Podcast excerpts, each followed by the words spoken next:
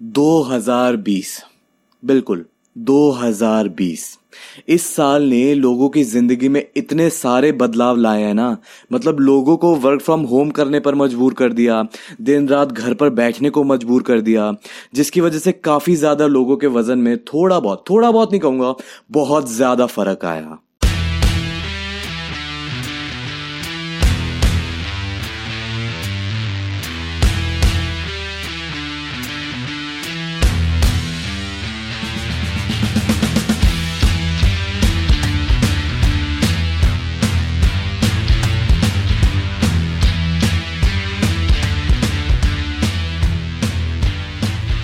So hello everyone my name is Chirag और आप सुन रहे हैं here us loud the podcast show episode one lockdown और हमारा पेट। तो इस लॉकडाउन ने हर किसी का पेट एक या दो इंच या उससे भी ज़्यादा बढ़ा ही दिया। क्योंकि हमारे पास कोई फ़िज़िकल एक्टिविटी तो थी नहीं करने को। बस लैपटॉप के आगे बैठो, काम करो, खाओ, पियो, सो जाओ। लेकिन वहीं कुछ लोग जो फिटनेस लाइफस्टाइल फॉलो करते हैं, उन्होंने घर में भी कोशिश की फिट रहने की एक्सरसाइज करके, लेकिन उनके भी वज़न में थोड़ा बहुत फ़र्क आ ही गया। तो हाँ हम ये कह सकते हैं कि इस लॉकडाउन ने हर किसी का पेट एक या दो इंच बढ़ा ही दिया। दूसरी बात, जब ये लॉकडाउन शुरू हुआ था आई थिंक मार्च एंड होने ही वाला था, तब शुरू हुआ था। तब मुझे याद है सब के सब लिटरली सब के सब अपने घर में मास्टर शेफ बन चुके थे। कोई पाव भाजी बना रहा है, कोई गोलगप्पे, कोई कुछ कोई कुछ। और मुझे याद है, बीच में एक मोमोज ट्रेंड भी चला था मतलब हर बंदा या बंदी उसके अंदर अपने घर में मोमोज बना के, उसकी फ़ोटो खींच के फिर अपने इंस्टा स्टोरीज पे डालते थे। और कसम से बता रहा हूँ, उन्हें देख के मोमोज खाने का इतना मन करता था ना, कसम से। और जैसे ही लॉकडाउन खत्म हुआ, सब गायब।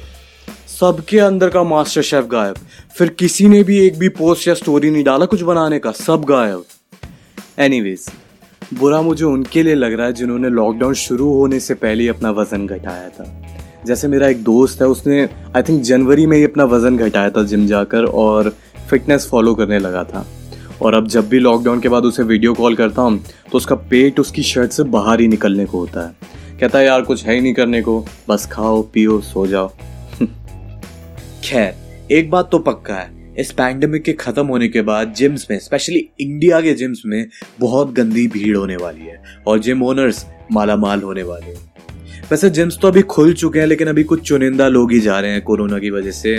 लेकिन लेकिन, जैसे ही ये कोरोना का आतंक हमारे देश से गायब हुआ जिम्स में बहुत गंदी वाली भीड़ लगने वाली है।